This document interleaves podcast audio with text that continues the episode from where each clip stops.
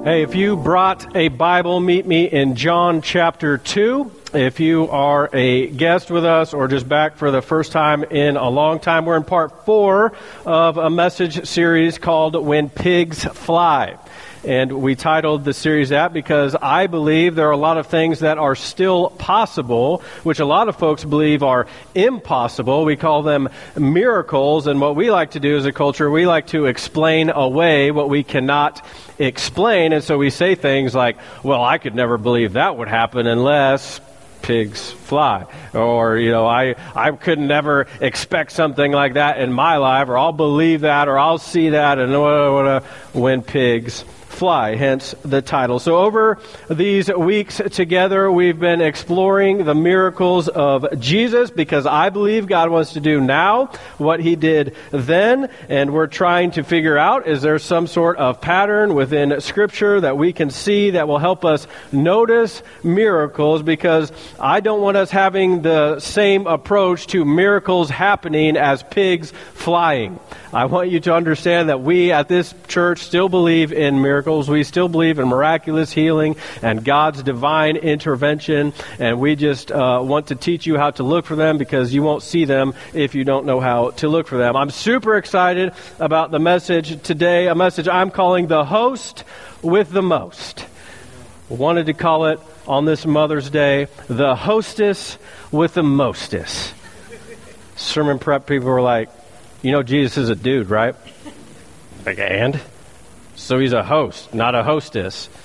So you can't call it the hostess with the mostess. And I was like, do you want to preach this weekend? Because the pulpit is all yours. You know, whatever. So I caved. The host with the most. Cards on the table. I have a goal for you today. People say I came to church. They only want something from me. I want something for, from you.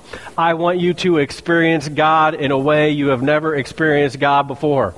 I want you walking out of here not just knowing that Jesus is the host with the most, but believing that God has something amazing for your life to come. The best is yet to come. I want you to experience God's Holy Spirit presence in a way that you have never had before. And I hope you realize that there's a difference between knowing something and experiencing something got an example that will maybe help you. I don't know if you were one of the 27 million people who saw Sarah Churman here for the very first time, but she was born deaf, and they filmed uh, the moment that she was able to hear. In case you weren't one of the 27 million people, here it is.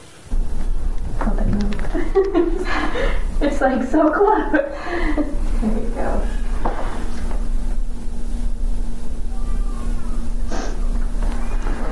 We're not right over it.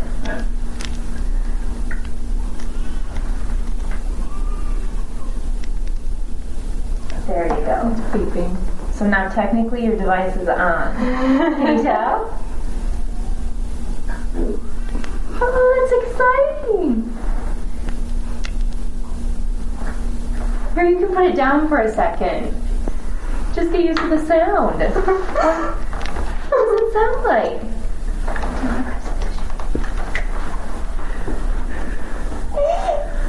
Oh, want to hear myself cry.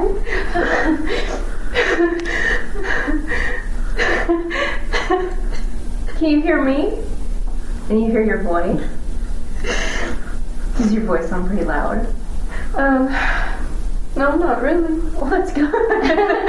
My laughter sounds loud. Yeah, you'll get used to all of that over time.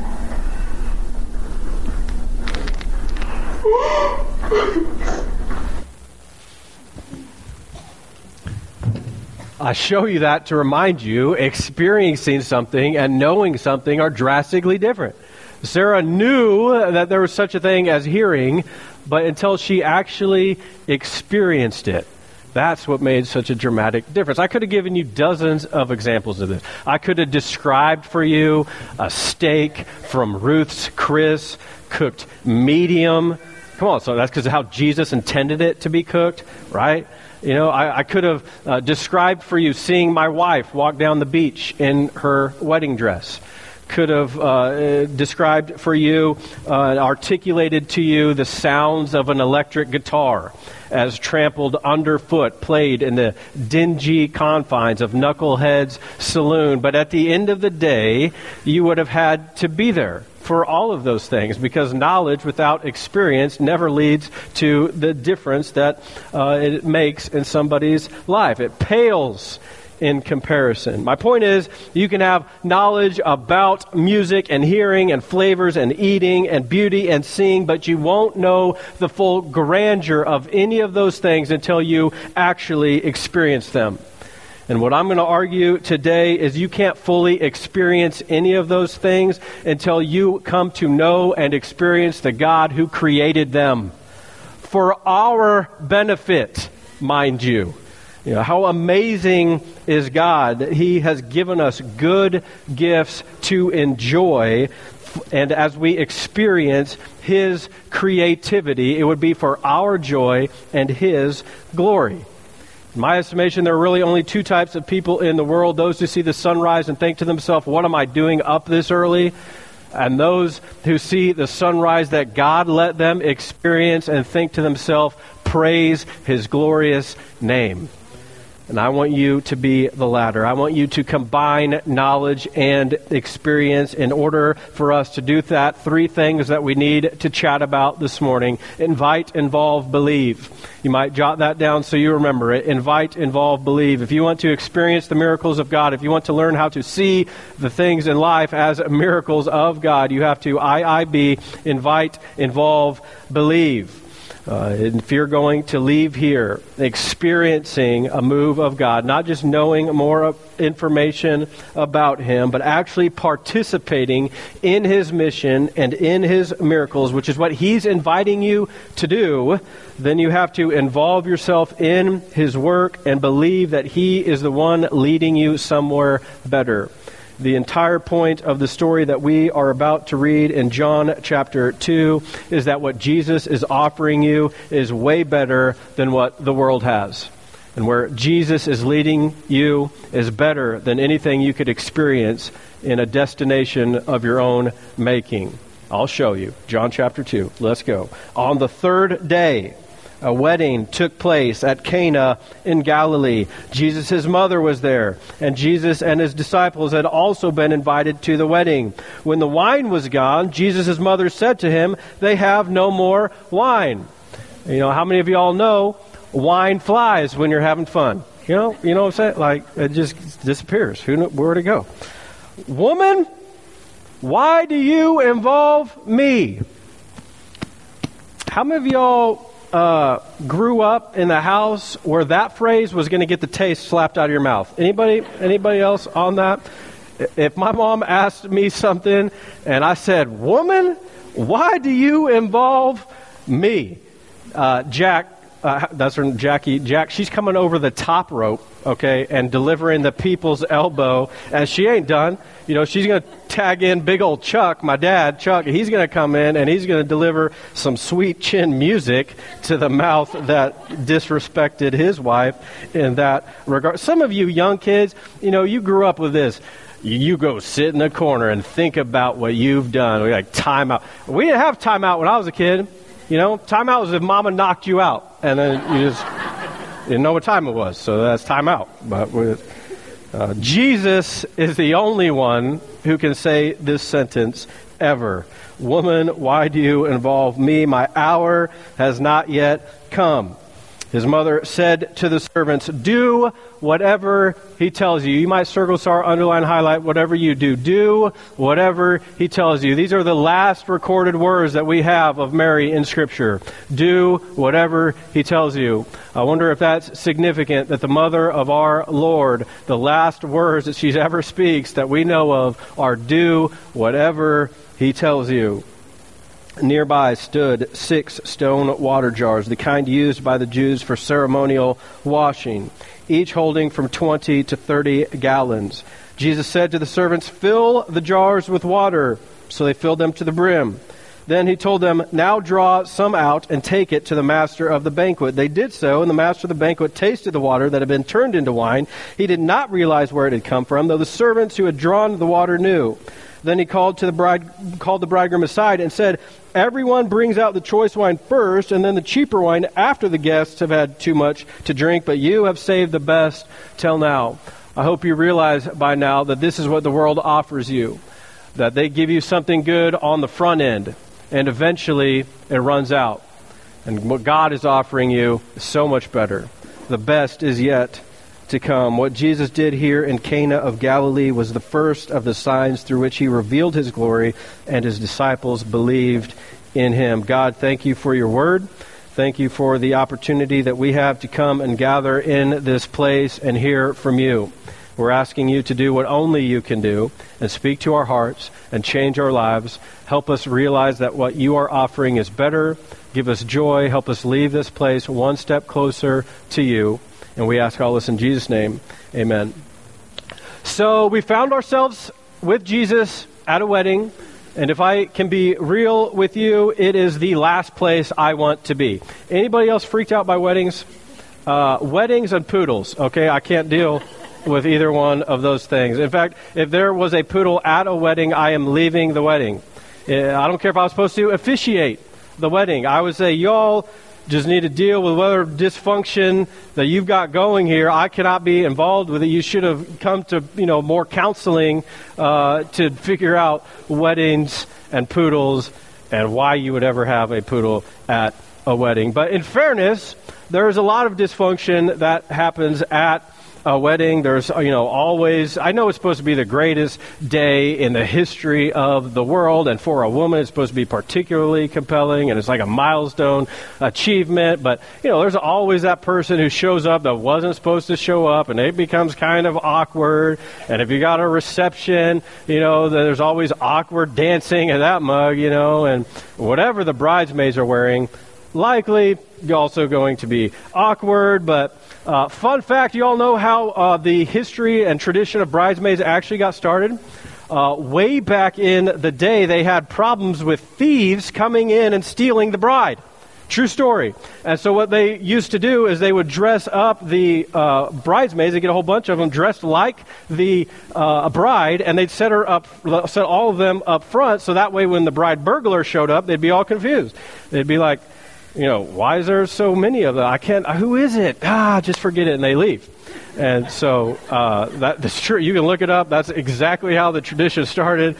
You know, apparently before bridesmaids, you just had to marry the biggest gal you could find, so thieves wouldn't steal her. You know what I mean? Like I, it's ridiculous, but that's true. That's actually that's that's what happens. But uh, we're at this wedding with Jesus in Cana. And you should be asking yourself the question I ask my wife every time we go to a wedding why? Why are we here? Better question, why was Jesus here? Because there's a lot of other things for J- Jesus to be doing at this point in time. I mean, it took thousands of years for God's Son to come to earth fulfilling God's promise to destroy sin and conquer death and rescue humanity. And after all the prophecies and all the waiting, and there's that whole thing where God didn't even speak between Malachi and Matthew for 400 years, Jesus finally shows up. It's about time. And at the age of 30, when he finally begins his public ministry, after the Holy Spirit had descended upon him like a dove at his baptism, and with all the power of the universe coursing through his veins, what's he do? Wait for it. Goes to a wedding in Cana to solve a catering catastrophe. What? Why? Talk about the world's most overqualified bartender, you know? He's like Abraham Lincoln selling stamps during the Civil War. You know, the fate of the Union hanging in the balance. And he's like, that'll be 39 cents. To, that's horrible example. They didn't even have a post office back then, so I don't know what 39 cents would have been like a million dollars, but salvation of the world, the salvation of souls hanging in the balance, and Jesus is brewing up some cab sav at a wedding reception. Doesn't make any sense. Oh no, see the the word arrives at the wedding because he wants to show the world that he attends the events which he is invited to. And notice what it says in verse 2. Jesus didn't invade the wedding, he was invited. Sometimes we invite everything but Jesus into our lives. Think about that for a little while.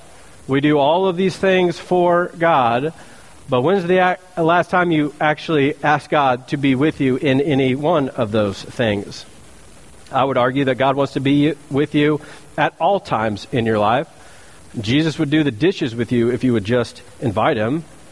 Maybe a better question to ask than why is he there is why was he invited? Not just to this wedding, Jesus invited to all kinds of parties in all kinds of places. If you'll read the accounts of Matthew, Mark, Luke, and John, you see Jesus showing up to all kinds of weird places. Matter of fact, people accused him of being a drunk and a sinner because of the types of parties that Jesus was constantly frequenting. Matthew 11, 19. When the Son of Man, that's Jesus, came, he ate and drank, and everyone said, Look at this man. He's a glutton and wine drinker, a friend of tax collectors and sinners. But Matthew continues God's wisdom, however, is shown to be true by its results. In other words, just because I'm around one doesn't mean I are one. So let me ask it again. Why was Jesus invited to the wedding? Because he was fun because people liked having him around. He was kind of like the life of the party. This is kind of a big deal because Scripture makes it clear we're made in God's image. I hope you realize by now that non Christians get their perspective of God based on the people of God. It's our behavior and our attitudes that others make their judgments on Jesus on. And many folks find God to be boring, quite frankly, because his people are boring, which is a conundrum because Jesus wasn't a drag. You know, how many people have you met that claim to be Christian, but apparently nobody told their face? Just walk around with a scowl on their face, angry all the time. Like, do you want to go to heaven? Not if you're going to be there. You know, because this just seems like not a place. Like if you're in, I don't want to be around people like that. And just want to tell them, you know, enjoy life. Go have some fun. Go sit down at a five course meal and experience the flavors that God has created. You know, go take a relaxing vacation. Go to the happiest place on earth. Get to Disney. And go in the summer so you know what hell will actually be like, you know? like, good night. Kids screaming, muggier than a nightmare. M I C K E Y, right? H E L L. You know, like it's just horrible, horrible summertime adventure. Uh, now, don't misunderstand me because you can live a simple life and not be boring. You know, Jesus uh, in his adulthood never traveled further than 30 miles from his hometown. He walked everywhere, didn't have a car, didn't have a closet full of clothes and shoes, or a house for that matter. And he was amazing. That's what he had laughter, lots of fun, group of friends, pleasure, an interesting life, delight. People were drawn to Jesus and wanted to be around him because he was awesome and still is. Can the same be said for you and your life. Now, look what happens next because Jesus is out on the dance floor, just finished up the electric slide, getting ready for the chicken dance, and his mother comes to him and whispers in his ear, Hey, they're out of wine. Which let's talk a little bit about wine because depending how you grew up, that's making you a little bit nervous. The fact that Jesus turned water into wine. In fact, you're even more nervous because I just implied that Jesus was dancing because he was at a wedding, but somebody might have told you that this wasn't really wine, this was actually juice. So when Mary said they're out of wine, what she actually meant is they're out of Welch's, except that would be a lie. Uh, there's a Greek word for juice and a Greek word for wine, and the, used, the word used here for wine literally translates wine. Uh, so, furthermore, the master of the ceremony, when he goes to the groom and says, Bro, you all saved the best wine for last, that wouldn't make any sense if he was talking about juice you know? And when it says that uh, you serve the, the best wine last, most people serve the best wine first because a few glasses in, nobody's going to tell the difference. And again, that wouldn't make any sense if they're talking about juice. So let me explain this in a way that maybe will be helpful to you moving forward. In the ancient Near East, with, with its scarcity of water, wine was a necessity rather than a luxury. They're in the middle of the desert. So wine was essential to life because it transported easy. It stayed fresh for a long time. Arguably, wine gets better with age and without electricity and without, you know, any way to refrigerate anything. Wine was a necessity. And because of this, in literature, ancient literature, the Bible included, wine came to symbolize sustenance and life as well as joy and celebration. And ultimately, what I'm trying to drive us at is the fact that Jesus made more wine is very much symbolic of Jesus creating more joy. I don't know about you, but I love the fact that Jesus' first miracle was not about saving a life, it was about saving face. I love that because it reveals how much God cares about the trivial details of our lives. God is great not just because nothing is too big, God is great because nothing is too small. And it's a big deal to you, it's a big deal to God. I guess the question before you now is do you know where to go when your joy is running low? Because Mary knew where to go. Mary knew that Jesus would have the answer. Mary said so much by saying so little. They're out of wine. Do whatever he tells you. That is to say, you don't need to know what to say. You just need to know where to turn. And what was Jesus' response? Woman, this doesn't involve me. My hour has not yet come. I can't help but wonder if the reason why Jesus was so hesitant in his response was because he knew this first miracle would trigger the countdown clock to his ultimate miracle. And he wasn't quite ready. And we see that over and over in Scripture. Let this cup pass from me. I'm not quite ready. Because let's be honest, of all the miracles Jesus could have done, water to wine is pretty insignificant. I mean, it's complex. I couldn't do it. Wine is typically 86% water and 12% ethanol, and then 2% of any combination of other things that the brewers are making. But to get the ethanol to join with the water, you have to go through a process called glycolysis, which takes a significant amount of time. So the fact that Jesus did this immediately was rather miraculous, but it wasn't like, oh, you're the Son of God, of course, I've missed this the whole time. Miraculous. So what I'm wondering is what does it mean that for the first inaugural sign of Jesus Christ's mission, by which he's telling the world who he is and what he's come to do. He does not raise somebody from the dead. He does not heal a sick person. He does not make a lame person walk. He does not even preach a sermon nor call anybody into discipleship. What does he do? What his mom told him to manufacture some wine. I mean, if you're inventing the biography of Jesus Christ, you would never invent for your introductory sign a miraculous solution to a mere social oversight.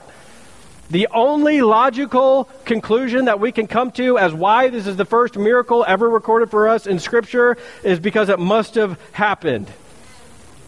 Because if we're inventing the life of Jesus, we would want to make sure the first miracle is extremely quintessential. If I'm Jesus' PR guy, I'm going to tell Jesus, forget about Cana.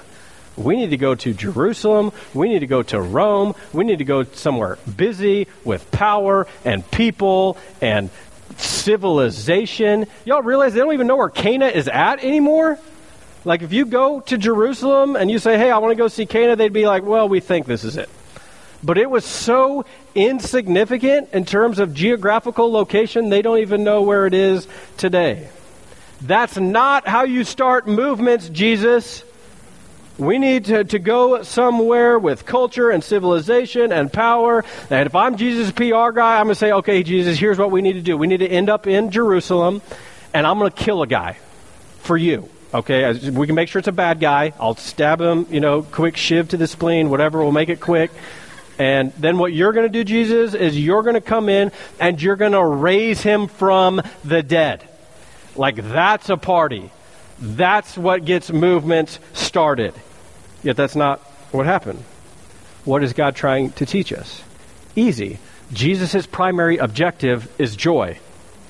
Point of the passage is who is it that ultimately makes this a great feast? Who is it that supplies the need in the end?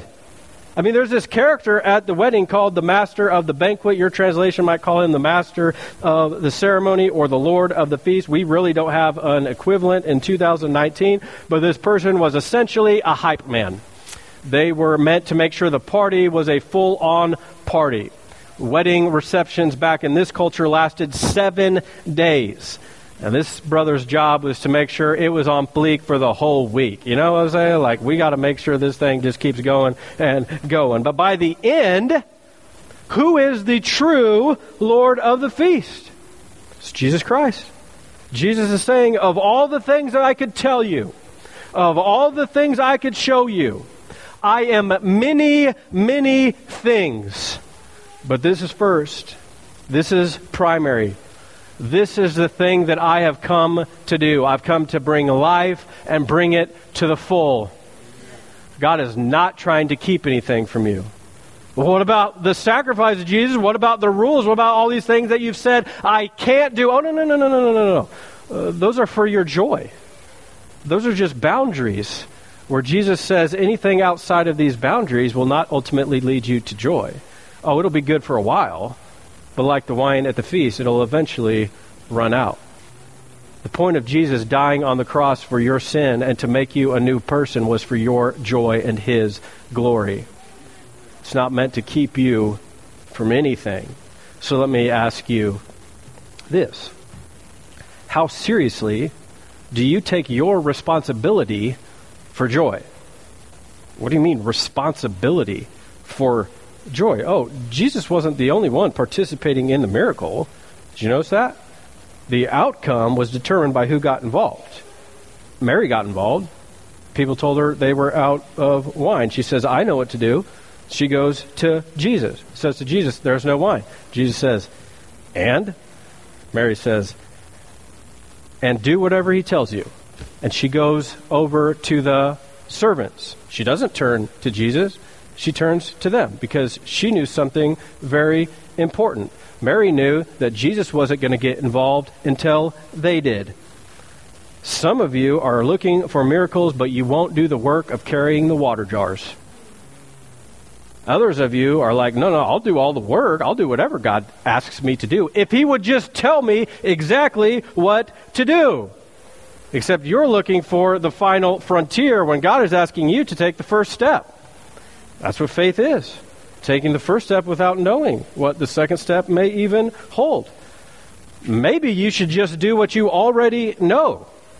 You don't need God to clarify anything.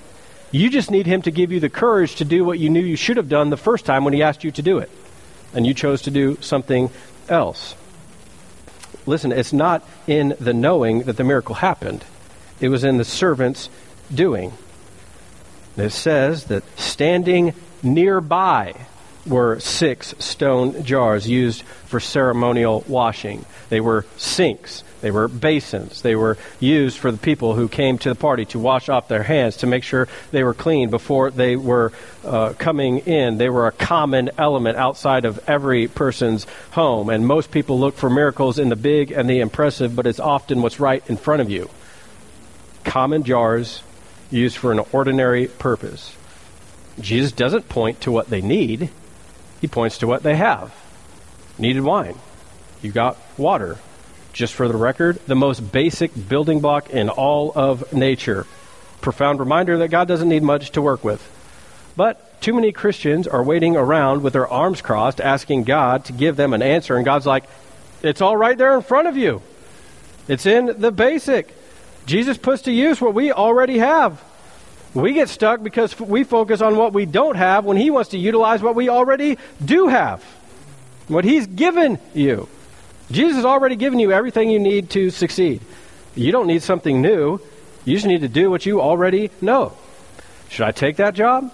Well, is it going to cost you your marriage? Is it going to cost you your family or your integrity? Should I buy that car? Can you afford it? If you lost your job, could you still pay for it? You know, do what you already know. Where should I go to college? Wherever you can afford to go.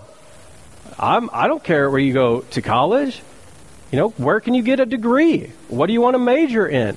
For as much fun that I like to make, you know, of K State, and rightfully so, uh, their degrees printed on the same paper as everybody else's.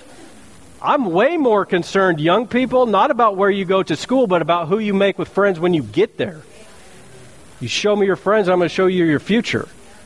And we like to get involved in all of these people when the reality is God is calling you to get involved with these people so you can actually succeed when you get out in the world. You don't need more knowledge.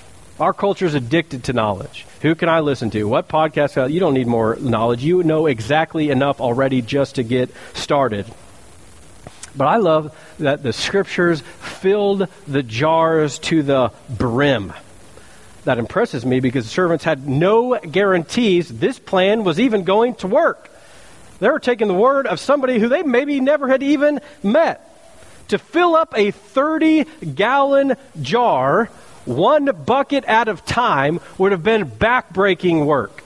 They would have had to go to the well, one scoop here, one scoop here, go back to the jars over and over and over again. To fill one jar three quarters of the way full would have been impressive to fill six 30 gallon water jars all the way to the brim is nothing short of amazing.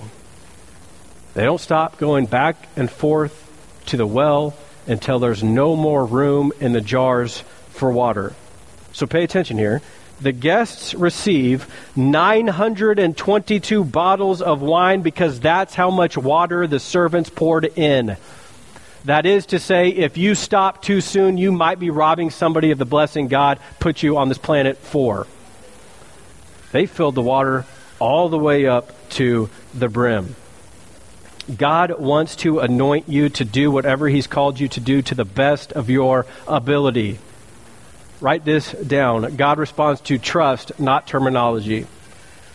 God responds to trust, not terminology. It's not about what you say, it's about what you do.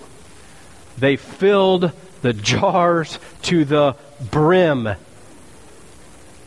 with joy, symbolically. Wine. Water to wine. Is that how you view your job?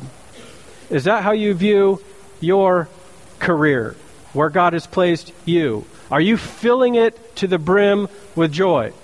construction worker, teacher, medical field, whatever it is, law enforcement, wherever God has placed you, sales, stay at home parent, are you filling your jar to the brim day in and day out with joy? Here's my biggest fear for you that you'll leave this place like the master of the banquet instead of like the servants says in the passage that the master of the ceremony didn't know where the wine came from.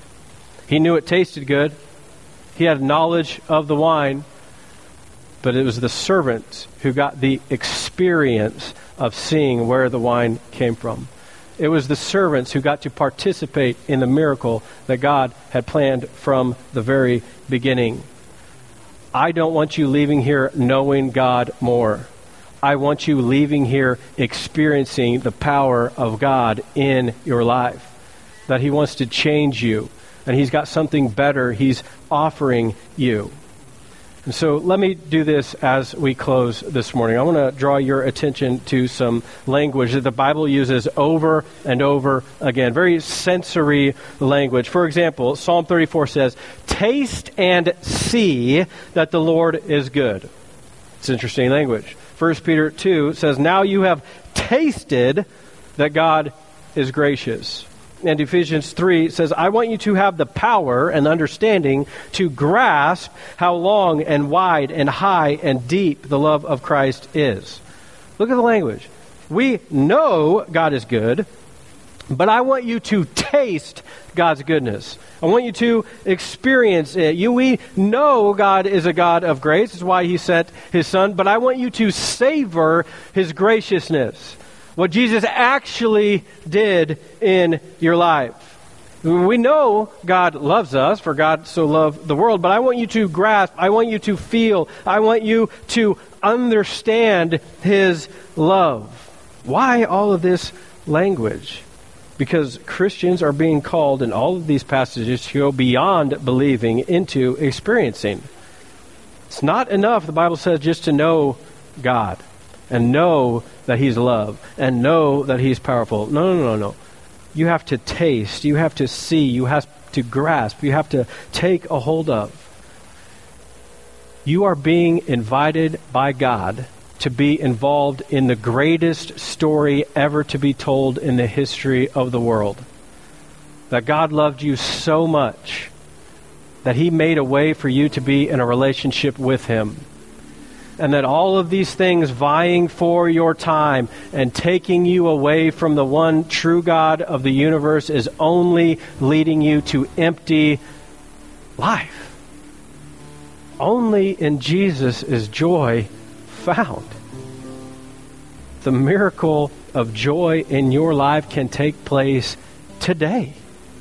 You can leave here changed, not just knowing more information about God, but experiencing the love that He has for you.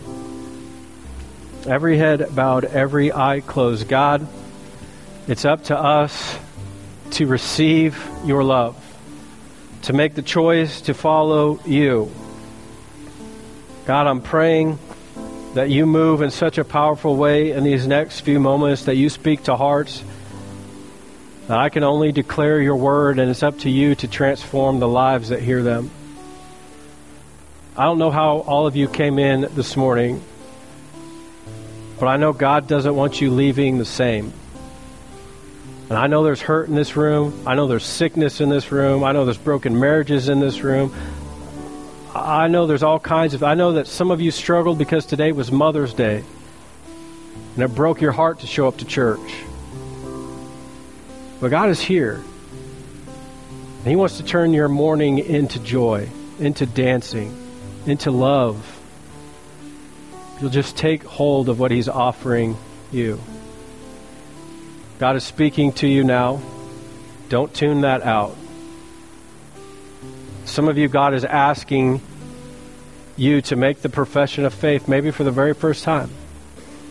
Bible makes it clear that if you'll just confess in your heart, believe Jesus died, you'll be saved. I'd invite you just to do that right now. Say, God, I believe in your Son Jesus, that He died for me, that He rose from the dead He's forgiven me of all my sin, past, present, and future. And He'll forever hold me close.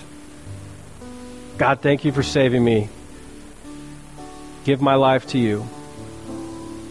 God, help us, each one, to have joy the rest of this day and be filled up for the rest of the week. We ask all this in Jesus' powerful name. Amen.